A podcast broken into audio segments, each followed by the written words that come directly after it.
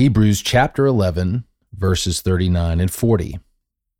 And all these, though commended through their faith, did not receive what was promised, since God had provided something better for us, that apart from us, they should not be made perfect. This is the word of the Lord. Thanks be to God. Thanks be to God. Man, very, very special guest. Man.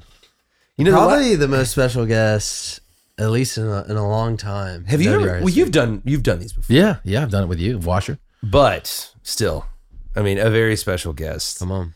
Um, y- you know, we have been talking a lot about help the persecuted. And I want to say thank you for the shout outs. Thank you for the well, support. I mean, we just love your ministry. I mean, the the theme of kind of what we've been talking about is like how, you know, it's easy to believe like a prosperity gospel in America.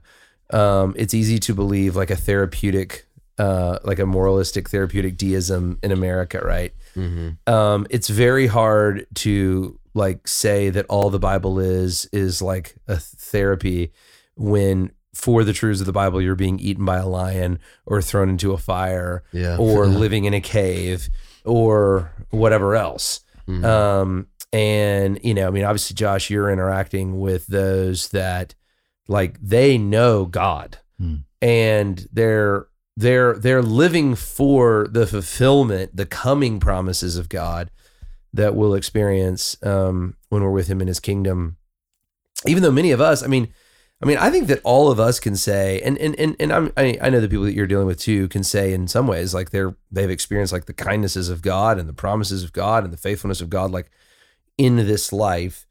Um, but you know, so much of their hope, obviously in a persecuted context, is for the kindnesses, promises, um, the life of God in God in the age to come. And and I think that's where that's ultimately where our faith points us. Hmm. You know, Will Will introduced me to this verse in Zechariah nine, where Hmm. the Lord refers to Israelites as the prisoners of hope. Yeah. And at the end of that passage, the end of that verse, the back of the verse says that they will receive a double portion. Yeah. Now, I think there's a prosperity way of looking at that and thinking that the double portion is going to happen in this life, and it may not. And it, or if it does, it may not be necessarily wealth or some sort of financial gain. Hmm. But you know, one of my team members referenced a, a story yesterday. Said that we had a guy, uh, we we did have a guy on our team from Algeria whose family had beaten him, abused him. He'd lost his job. He he was he was basically ostracized from his whole family and community Mhm. But he wore this smile on his face. And Mary on my team said, Why are you so happy? Like, why are you so joyful all the time? And he said, The Lord has given me such peace about my life Mm. and my situation. Wow.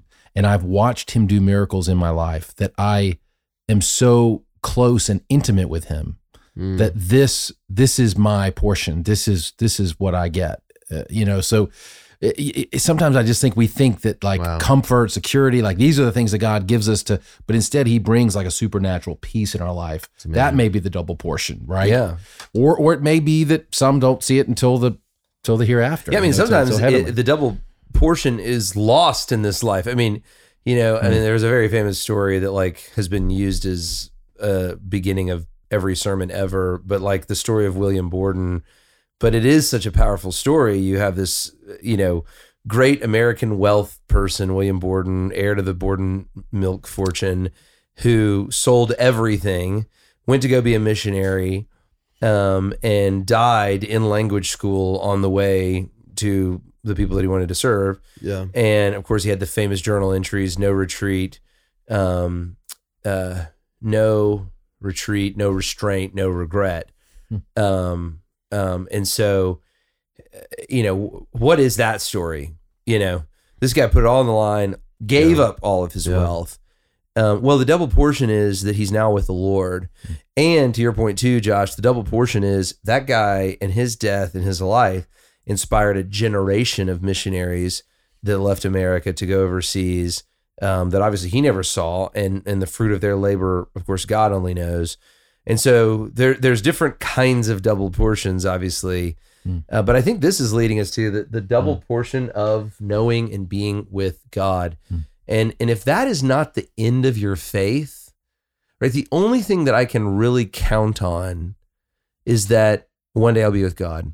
You know, I mean, if, if that's not the end, and when I say end, like the the ultimate hope of your faith, um, then you know, there's no reward of this life that can measure up to like a fire and losing your life or being, you know, being living in a cave or whatever. I mean, no, it's it's it's, that I will be with God, and it's that I will be in His kingdom, in His presence, um, forever and forever. Yeah. You know, I, I also want to point out it it talks about they had not received what was promised since God had pro- provided something better for us that apart from us they should not be made perfect. So, why was the fulfillment of the promise for so many of these heroes of faith withheld? It was because of what God was working for the author of Hebrews and his audience Right. and for us a- and because of that the i guess you know so to speak the perfection uh, of elijah of joseph of these figures rests upon the god the work that god was doing for his church his Right, people yeah. through them and you know it makes me think about the the image that's presented to us of, of the church is that god is building a li- uh, building with living stones Mhm. built upon the cornerstone of Christ and the foundation of the apostles and the prophets. And so faith is not just this individualistic thing that we have to figure out for ourselves, but it's actually pay, it's it's moving forward. It's, it's part of God's grand architecture. That's right. Uh, that so that the things that we face are not only trials that that push us into him or rewards that we receive from him but it's part of what God is doing in other people's lives Right. The great reward of Elijah, for example, is that he will one day get to enjoy God in his fullness with me yeah and with you and with mm-hmm. and with countless saints, you know, that have come to know him all along the way. And and and I want to think of my own life like that. Like like will, will, the, will the great reward of my life be that I get to enjoy God with those that have come to know God and those that are bringing glory to God Mm. because of whatever I spent my life doing. Um, that is an encouraging word. And that pushes you to a kind of faith that leads to action, that leads to obedience to the calls of God. Mm.